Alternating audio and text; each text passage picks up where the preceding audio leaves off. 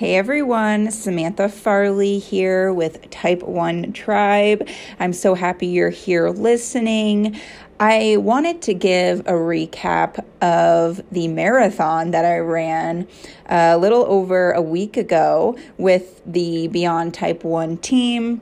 And I thought it was interesting because you know, with our blood sugars, it makes it a little bit challenging to run with diabetes. And I wanted to give you just a recap of the entire weekend and how amazing it was to run with the team and be a part of the Beyond Type 1 organization and really just experienced something I've never experienced before ever.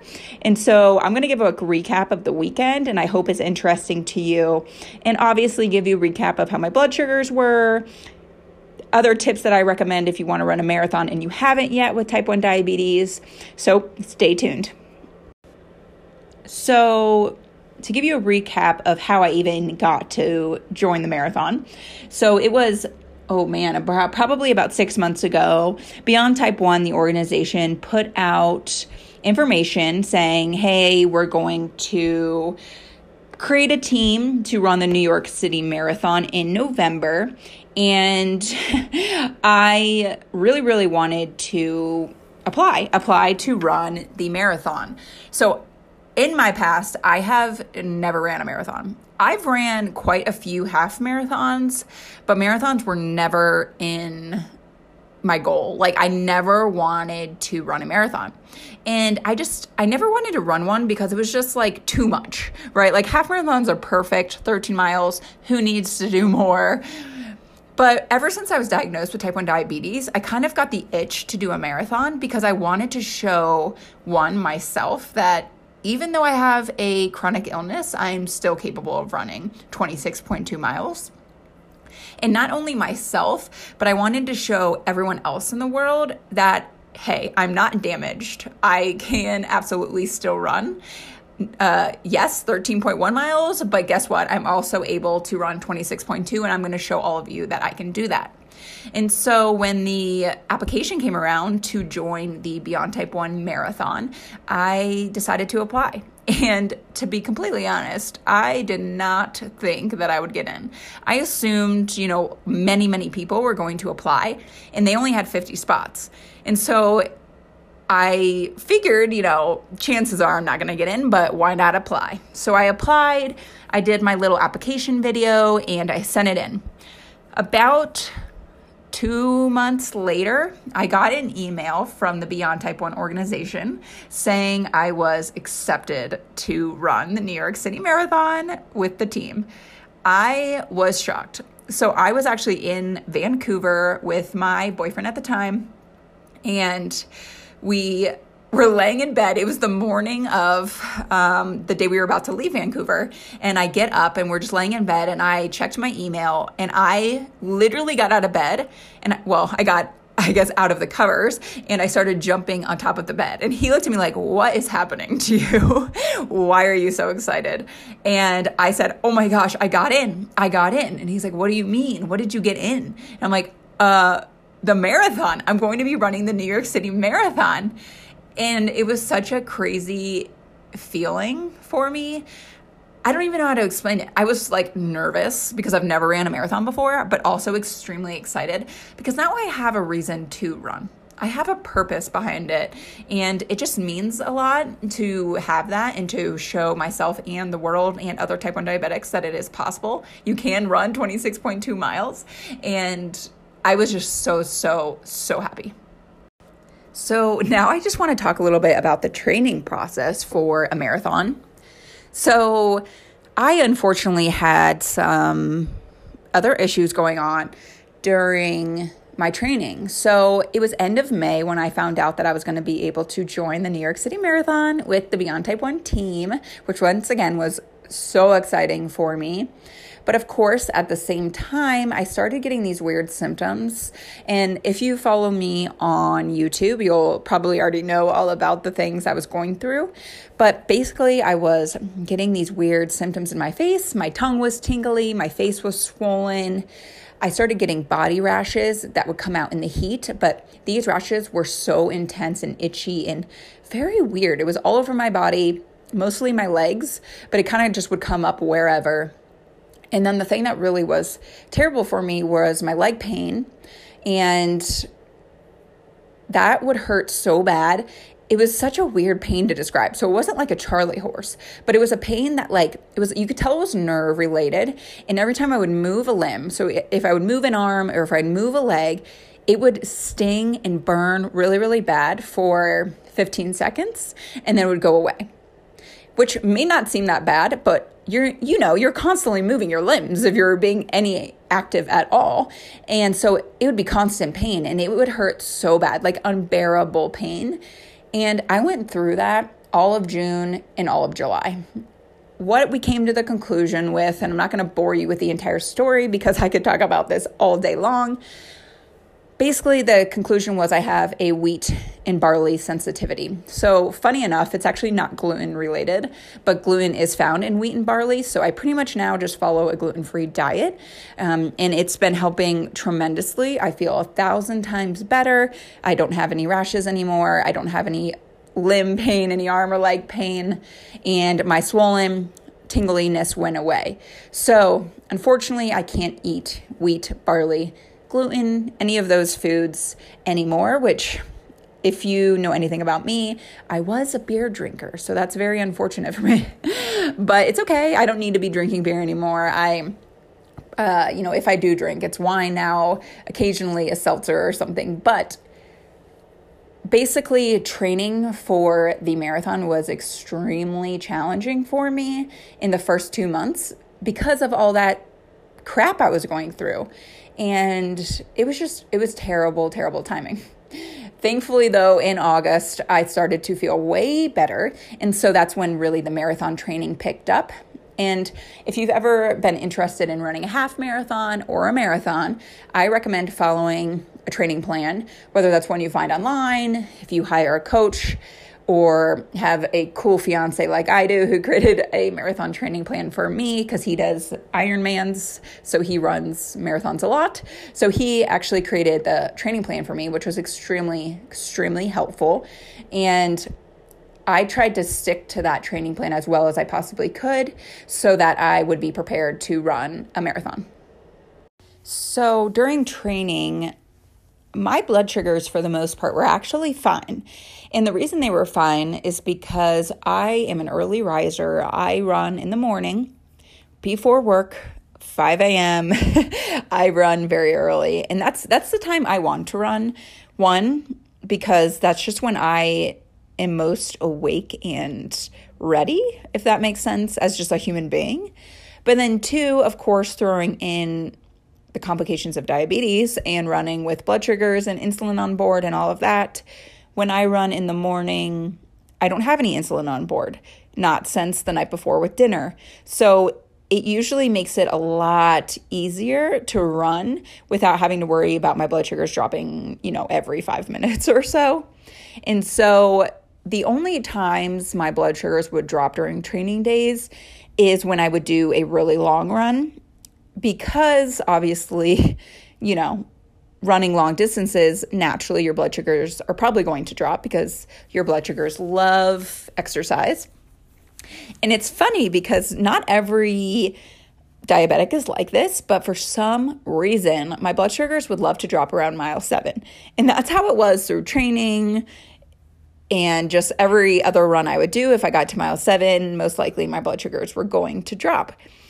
So it's also important to take sugar with you and what type of sugar that's different for everyone as well. It's important to test that out during your training runs to make sure you know, I know this will kick in in 15 minutes. You know, maybe you're eating something else that will kick in in 30, so you're planning ahead. Knowing all of that information is crucial, not only for your blood sugars, but then also for just your stomach, right? like making sure you can eat certain things and it's not going to upset your stomach. Not to mention, now I am gluten free, wheat free. So I have to make sure all of the energy snacks I'm eating and blood sugar snacks I'm eating during the training is gluten free because I'm not trying to go back to that pain that I was having back in June and July. especially right before the actual marathon.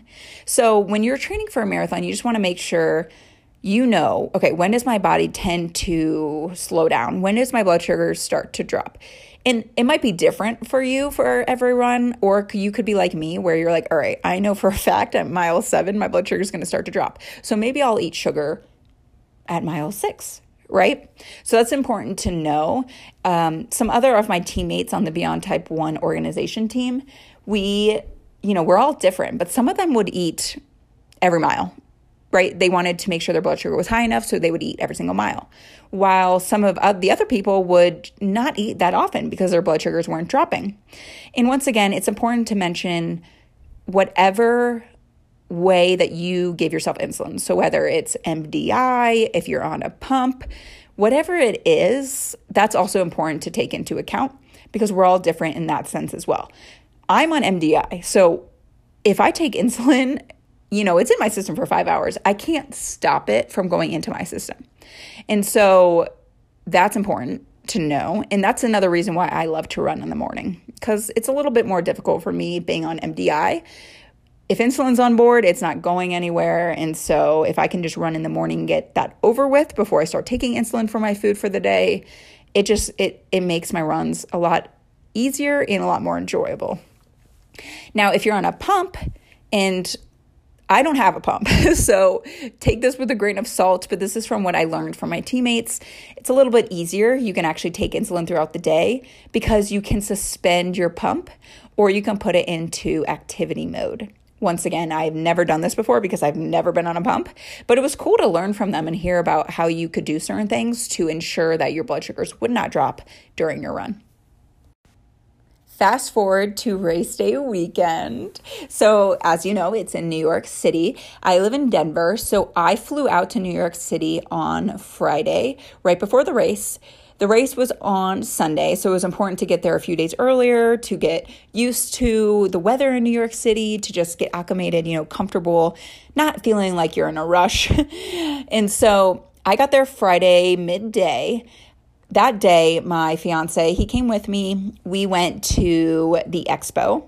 So we actually we landed. We went straight to our hotel to check in. We both immediately switched into workout running clothes and we ran to the expo.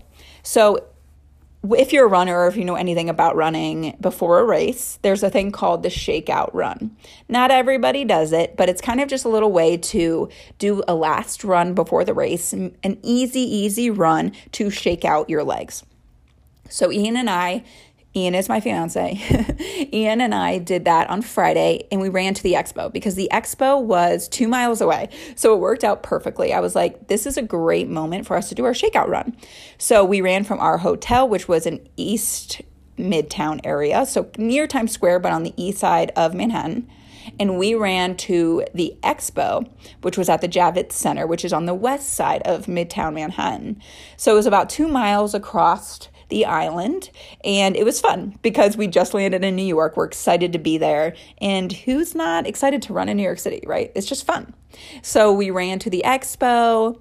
We got to the expo. If anyone is a Bachelor fan, Bachelor, Bachelorette fan, I saw Matt James and Rachel there because Matt James ran the marathon and I saw him at the expo and it was kind of funny. He's a lot taller than I thought. I mean, you know, if you've seen The Bachelor, he's super tall, but actually seeing him in person, it's like, whoa, you actually are tall. And he was there with Rachel, which was cool just to see them. Um, I did not say hi because that's weird. They're just normal humans, but I just went straight into the expo after seeing them and I went and got my bib. That was the first thing that we did. And then we went and got my t shirt and then just the bag of goodies that they give you. From there, we actually had to wait in this really, really, really long line to get into the legit, like the actual expo of all the vendors. It went a lot faster than I assumed it was going to go, so that was good. But we had to wait in line to get into the actual expo with the vendors and the clothing, you know, and all the swag, all of that immediately when we walked into the expo, I saw this jacket that I just fell in love with instantly. It's like a running jacket, kind of remain right. it kind of reminds me of a rain jacket. Like it has, you know, that material, but it's specific for running. And New Balance is a sponsor. So it was New Balance, but the color, oh my gosh, you guys. I'm going to have to post a picture of it so you guys know what I'm talking about. I mean, me and every other marathon runner bought this jacket, but it was beautiful. It's like the cream pinkish color up top, black on bottom, and of course it says New York City Marathon on it. So I bought that jacket, and of course, it cost me an arm and a leg, but that's okay because that is why I was there, right? I want to run the marathon. I want this to be an experience, and I want to always remember it. So I spent the $150 on that jacket. But guess what? I'm going to have that jacket forever now, and it's just, it's always a good memory for that. So after we went through the swag aisles, uh, I purchased my jacket, and then we went into more of the traditional vendors, I would say, you know, of like the GUs and the water and more of the running related items. We walked through there for a little bit and then we were leaving the expo. So we didn't stay there too long. I mean, there were thousands and thousands of people in there, so it was a little overwhelming, but we ended up walking back to our hotel. So another two miles back across Manhattan. And uh, we stopped and got some chicken sandwiches on the way for lunch because we were starving. But then we went back to the hotel and just rested for a little bit. I didn't want to be walking around New York City very much that weekend, obviously, because on Sunday I had around 26.2 miles. But it's kind of hard in Manhattan not to walk far. The subways only go north to south and south to north there are no subways that go east to west. So if you're just trying to get to the other side of the island in terms of east to west, you have to walk. There's no good option really for you. So we had to walk two miles back to the hotel. Friday night, Ian and I actually went down south Midtown or South Manhattan and met up with his friend from home and his other friend that does Ironmans with him. And it was really cool. We went and got some tacos. We went to this really nice Mexican restaurant. And by the way, I love Mexican food. So Mexican is always a great option for me. I know what it's going to do to my stomach. You know, it never seems to upset it, which I guess is kind of rare for Mexican. But I make sure, obviously, not to eat any beans or anything, just tacos. But it was really cool to see them. And then we headed back to our hotel afterwards just for an early night. Obviously, I was not going to go out and party or anything. I needed to hydrate, so we went back and just really relaxed Friday night. Saturday morning is when a lot more fun things started to happen. So Saturday was our Beyond Type 1 brunch. So it was from 9:30 to 11:30 and it was down in Chelsea, which is near I mean, it's in it's in Manhattan, but a little bit more southwest of where I was staying. And so I actually took a Uber down because once again, I didn't want to walk 3 miles down to the brunch. So I took an Uber and once I arrived there, it was so exciting because it was the first time that I actually got to meet any of my teammates. Prior to this, we all had, you know, Zoom videos and we were connecting on Facebook and WhatsApp and all of this, but we never actually got to meet in person until this moment. So it was really, really cool to see everyone and meet everyone. And unfortunately, we just didn't have enough time for me to actually have a conversation with the other 49 people that were there, which is so sad because I really wanted to talk to all of them. But once again, like we only had so much time and everyone's nervous about the marathon and we just didn't have time to connect. And I can't wait to connect after this, honestly, with all these people and just stay close with them because they're my teammates and they're my best friends now. And I know that may sound silly, but there's nothing that connects two people more than one having the same disease of type 1 diabetes but then also two the love for running and running the New York City Marathon together. The marathon runners weren't the only ones there. We also had our sponsors there. We had, well, we were at an ASICS store. So our brunch was held at an ASICS store in Chelsea. And ASICS were a sponsor for the marathon. So ASICS are shoes, if you don't know. We also had Dexcom there. Dexcom is a sponsor.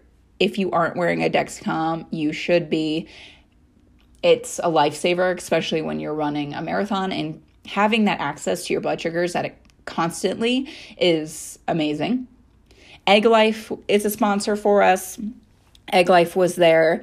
They provided some egg wraps for us for our brunch, and it's just a great no carb option for type 1 diabetics that's also delicious.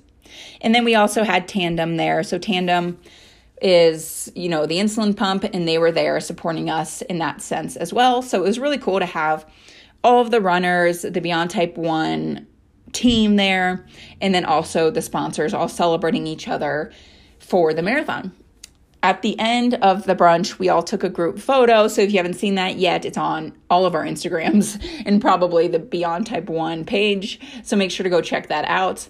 And then from there, we kind of all went our own way, which was very nerve wracking because we're like, good luck. You know, everyone's saying good luck to each other because we're all running a marathon tomorrow.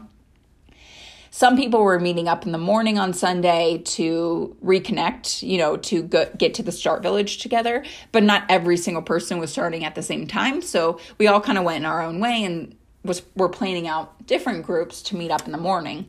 But for Saturday after the brunch, I pretty much just relaxed.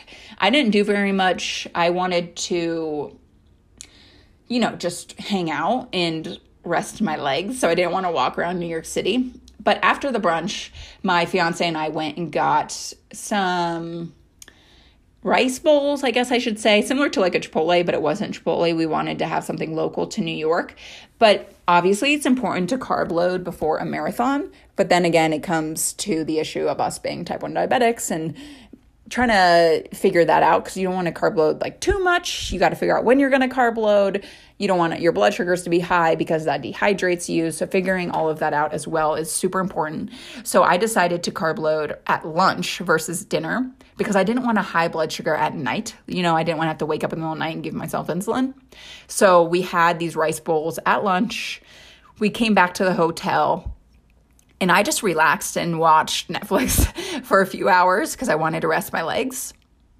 And then for dinner, Ian and I actually went and got Mexican again because I know tacos don't screw up my stomach and I didn't want to like risk anything else. And tacos aren't super high carb, right? Like there's still carbs there, but not extremely. So I got three tacos uh, with corn tortillas. So the corn tortillas did have carbs, but not a ton, not like rice. And so I wanted some carbs, but I didn't want to have a ton of carbs that might affect me in the middle of the night.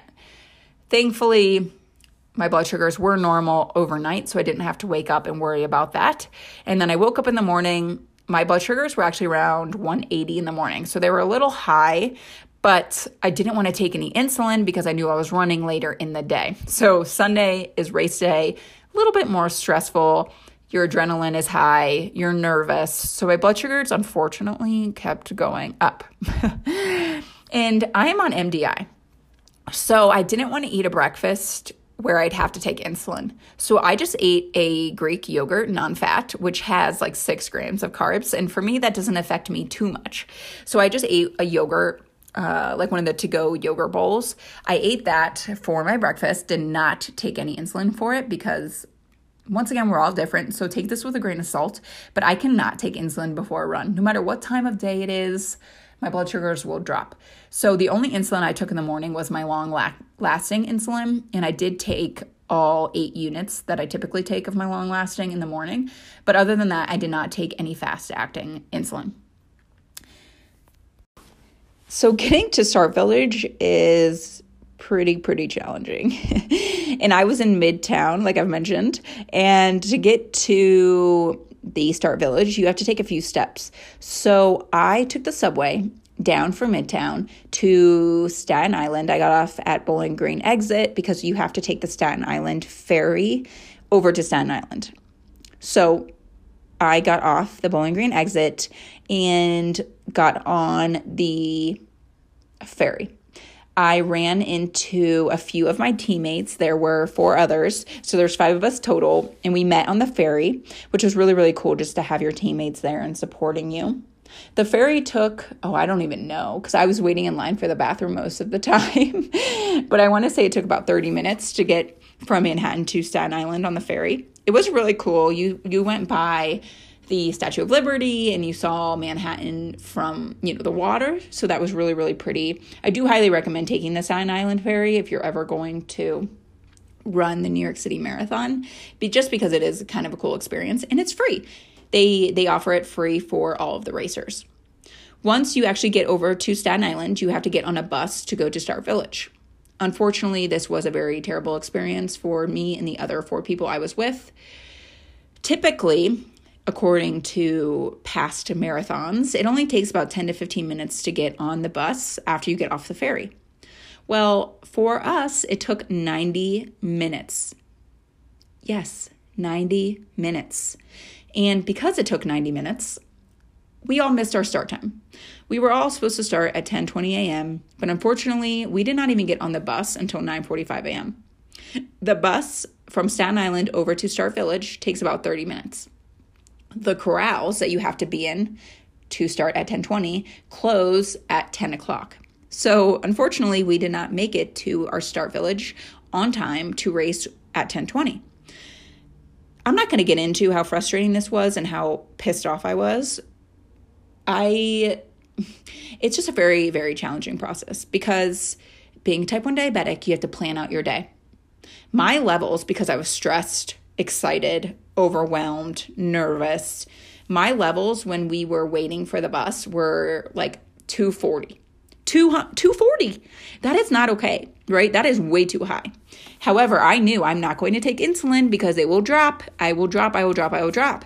And so, unfortunately, for the first four hours of the day, I was sitting at 240. And it just makes me really mad that the New York City Marathon does not let one people living with type 1 diabetes to go first. Not that I expect any different treatment by any means, but it's still kind of a life, you know, issue. Like, I can't be sitting at 240 for four hours. That's just not okay. And I knew long term, like, I'll be fine, you know, but it's, you don't feel well when you're 240 either. And so I was good though. I did not take any insulin because I knew I would drop. Some of my other teammates were at 300. And so it just, it was just really frustrating for all of us because we just needed to get on a bus and we needed to start running so our blood sugars would come down. And it was just a very, very frustrating process. anyway, we get to the start village. I feel bad because I ended up leaving my teammates because I was just so stressed. I was like, I have to start running now. Like, I cannot miss the next wave. I, I just can't. And so I left them and I sprinted to my corral and I finally got in and I was able to start at 11 a.m., which was the next wave. So I missed my wave, but I was able to get into the next wave. So I started around 11 a.m. and this really, really is when I started to feel a lot better because it was such an amazing experience. There were millions of people surrounding me, ready to start at 11 a.m. And you, the first thing you do is you go over the bridge from Staten Island back to Manhattan or I'm sorry, you go to Staten Island to Brooklyn. and when you're waiting there, they do the national anthem. And then as you start running over the first bridge, they're playing New York, New York by Frank Sinatra. So naturally, you know, it's very emotional. It's a very, very exciting process. And I don't know, I started to feel a lot better at that point. And through my run, I don't want to walk you, you know, mile by mile by any means, but like clockwork, as I started running, it was around mile seven when my blood sugars finally started to drop. So I was sitting at about 250. And actually, from mile one to seven, my blood sugars went up a little bit. They went up to like 290 just because of the adrenaline, the excitement. But then when I got to mile seven, my blood sugar started to go down. And unfortunately, they started to go down very, very, very quickly. You know, the double arrow down, which one I was really excited about because I was like, finally, my blood sugars are coming down finally. But they were coming down fast. So I still had to eat sugar. So what I did is I waited because it was around 290. I waited for it to come down to 200 before I ate any insulin. I mean, wow, before I ate insulin, Jesus, before I ate any sugar. My go-to sugar are Welch's fruits, uh, Welch's gummies. They're my favorite. They're easy to eat. I buy the individual packs, and they're delicious. So I started eating Welch's snacks around mile seven, mile eight, And I was getting nervous because the double arrow down, it was starting to go down really, really fast. So it was like 150, 140. And I was like, oh shoot. Like if I keep going down this this way and this quickly, it's gonna go under 70. And you know, we don't want that to happen on a marathon. So I ate a lot of sugar. I don't even know exactly how much, but more probably than I needed. But I was just so nervous that I was going to drop too much. So finally, maybe around mile, mm, I don't really know, mile 11, it started to kick back in, which was, thank God, I did not get down to 70. But the sugar started to kick in and then it started to go up again pretty quickly.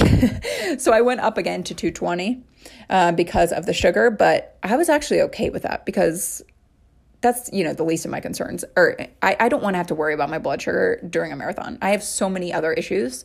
One it was really hot in new york city that day. It was 75 degrees. It was humid. I'm like okay let's just get my blood sugar up so i don't have to worry about that. I can fix it later after the run right? So I went back up to 220 i was doing great. I saw my fiance at mile eight. It was you know pushing me along. I was doing wonderful. And then mile 16 i was great until mile 16 i felt perfect mile 16 is when I started getting some pretty bad body cramps, mostly in my legs. And I figured it was actually because I hadn't really had a ton of water, food, salt all day. So thankfully, I had some salt tablets and I started pounding them like crazy. Like I took a ton. And this is when I actually started stopping at every mile to get water. And I would stop and walk at every mile to chug as much water as I could. So, you know, they gave you those little cups of water. Well, I grabbed like four of them because I was like, I cannot be cramping like this. I still have 10 miles to run. Thankfully, the salt tablets did help and the water did start to help. So, my cramps, they were still there, you know, at mile 16, mile 17, mile 18, mile 19. But they started to disappear as I kept going, which was really good because I don't know if I would have been able to keep that up with the cramps I was getting. Like it was so bad that I couldn't barely move my legs. So, yeah, it was pretty bad. I thankfully ran into my fiance again at mile 19, which is always a good pick me up. If you guys ever run a marathon, make sure you have people there supporting you because it just means so much to have someone there, to see someone's face that you know. So I saw him. It was really, really great. And I saw his friend Wally. They were there watching me. It was really, really wonderful. But oh, man, mile 20 to mile, mile 26 was brutal. I mean, I was fine. I ran the entire thing except for when I had to walk at the water stations to get water. I ran the entire thing. But I ran slowly. I was running like an 11 minute mile and it was so hot and I just I remember I kept repeating in myself like you can do this, Samantha. Only 10 more miles, only 10 more miles.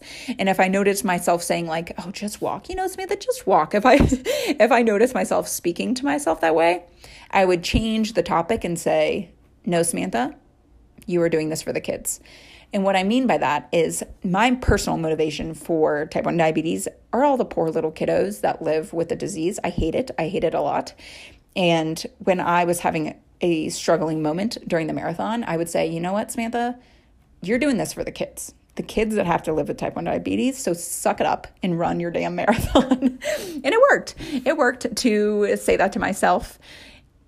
And it's actually crazy the power behind that, right? Like I had to run 10 more miles and somehow thinking about the poor kids that have to live with this disease inspired me to keep running. Isn't that really cool? Anyway, so I saw my fiance again at mile 22, and then it was really just the last four miles whew, were tough. I was pushing, pushing, pushing as hard as I possibly could. And then I finally finished, you guys. and I'm not gonna lie, I may have been tearing up a bit at the finish line. I was trying not to cry because I didn't want to be that crazy person that's just like bawling her eyes out, but I was definitely emotional because I did it. I freaking did it. I ran the marathon, 26.2 miles in under five hours. I was very emotional. One, because like I told you earlier in this podcast, I did not want to run a marathon before being diagnosed with type 1 diabetes. And I just freaking did it and I'm going to show the world. And I did just show the world. I forgot to mention, I think it was around mile 22, my blood sugar started to drop again. So I had to pound sugar. And at that moment, too, I was like, I don't even care. I'm eating all the sugar in the world because I do not want to drop like right before I finish, right? That would be terrible. So I did eat a lot of sugar again and it ended up being fine. So I didn't drop at all below 70. Actually, I didn't drop at all below 100 during the race, which was great. I did go over 200 a couple times, but I didn't even care about that. During a marathon, you kind of are just like, whatever, just don't make me drop, right? That's just what you don't want to do. So, overall, my blood sugars were pretty awesome. I would say the only bad part was really in the morning when I was just at 240 the entire time. But overall, like during the run, my blood sugars were amazing. So, that's kind of the quick recap of the actual race. And how emotional it was for me and just exciting it was to be done. One, because gosh, I was so happy to be done. But then two, like, I just did that with type 1 diabetes and I did it to raise awareness and I did it to support others living with type 1 diabetes. This is turning into a super long podcast. I'm sorry, I did not mean it to be that way. But I just, it was so amazing to run this marathon, to meet other type 1 diabetics in the process, and just to raise awareness, raise money for the cause. This is the only thing in my life I think that I've ever been very passionate about. And it's just amazing to actually have something in my life like that now. I know it sounds silly because obviously I don't want to have type 1 diabetes. I mean, it would be great if I could just live my life with a normal pancreas. But at the same time, I in the for the first time in my life have a purpose and I have a passion and I feel like I'm now here in the world for a reason. And I just think that's amazing. So, even if you have type 1 diabetes, I encourage you to switch switch your thought, switch your mindset around it. What are the good things that come out of type 1 diabetes? I have had so many good things come out of it. I've met some of the coolest people, like literally the coolest people. Like they're literally my best friends now. They're so cool. I have connections now with Beyond Type 1 organization and have met all those people. I have ran a marathon. Guys, I was not going to run a marathon before I was diagnosed. Now I've run a marathon. Think about the good things that have come out of your life living with this with the disease. Yes, I know sometimes it freaking sucks, but sometimes it can be awesome too at the end of the day on Sunday, we did have a Beyond Type 1 organization party. I did go for mm, maybe two minutes. we got there, and I, for some reason, just started getting really, really dizzy and I was hungry. Unfortunately, they only had pizza there, and I can't eat pizza because of the stupid wheat gluten allergy that I have now. So I was like, I have to go. I'm dizzy. I need to go eat something with a lot of salt. and so Ian and I went and got Chipotle, and it was awesome because the guy loaded us up with Chipotle. Like, I was like, if this is going to happen to me any day, this is the day. So I thank that Chipotle workers so much for giving me all that food. And then Ian and I just went home, home being the hotel, and we laid in bed. And I was so hurt. I mean, in terms of pain, I was in pain, but also so happy to have done that and so proud of myself and all the other type 1 diabetics that ran it. We all finished, we all accomplished it, and that is absolutely amazing. And then uh, Ian and I actually left Monday afternoon. So Monday, I just laid in bed all day, ate a lot of food, and then we went uh, to LaGuardia and flew home back to Denver. And the really, really cool part of this, and I promise this podcast is almost over. the really, really cool part of this is we have a WhatsApp group chat for the type 1 diabetics that were ran the race. We're still talking to each other every single day. Isn't that so cool? We're talking about the, if we're all running again, what races we're going to do together again, how we're all going to stay in contact. We're talking about if we're purchasing treadmills, like which one should we purchase? Like we're all friends now. And it's just really, really cool. So I just challenge you to find something like this. I, am not telling you to run a marathon, okay? But if you want to do something like this, strive for something, you know? What can you do to show the world like you can do this? And it doesn't have to be a marathon, it can literally be anything. What can you do to be like, you know what? I may have a broken pancreas, but I'm also a badass. I'm a rock star. I'm freaking amazing, right? What can you do to show the world that? What can you do to show yourself that? What can you do to show your family that? That is my recap, you guys. I love you all so much for listening to this podcast. If you're still here in this podcast, thank you. Thank you, thank you, thank you for listening. You guys are so great. I wanted to also just mention, of course, about Type 1 Tribe. So I am the founder of Type 1 Tribe, which is a diabetes marketplace specific to type 1 diabetics. And it has a lot of yummy blood sugar friendly snacks on there. Probably some you've never tried, but there's also some on there that you definitely have tried, you know, that are in all the grocery stores. And then there's also some type 1 diabetes accessories on there. So if you haven't checked out, checked out type1tribe.com yet, do so. Try some of the snacks on there. My goal with that is really just to one, connect diabetics together, and two, make your life a little bit easier. Because when I was first diagnosed, I had no idea what I was allowed to eat. I didn't know how to bolus for things. I didn't know I could even snack. But you can. And you can choose some of those snacks on the website and enjoy your life. Thank you for listening. You guys are awesome. Stay tuned for the next episode. I love you all. Ah! Bye, guys. Thank you.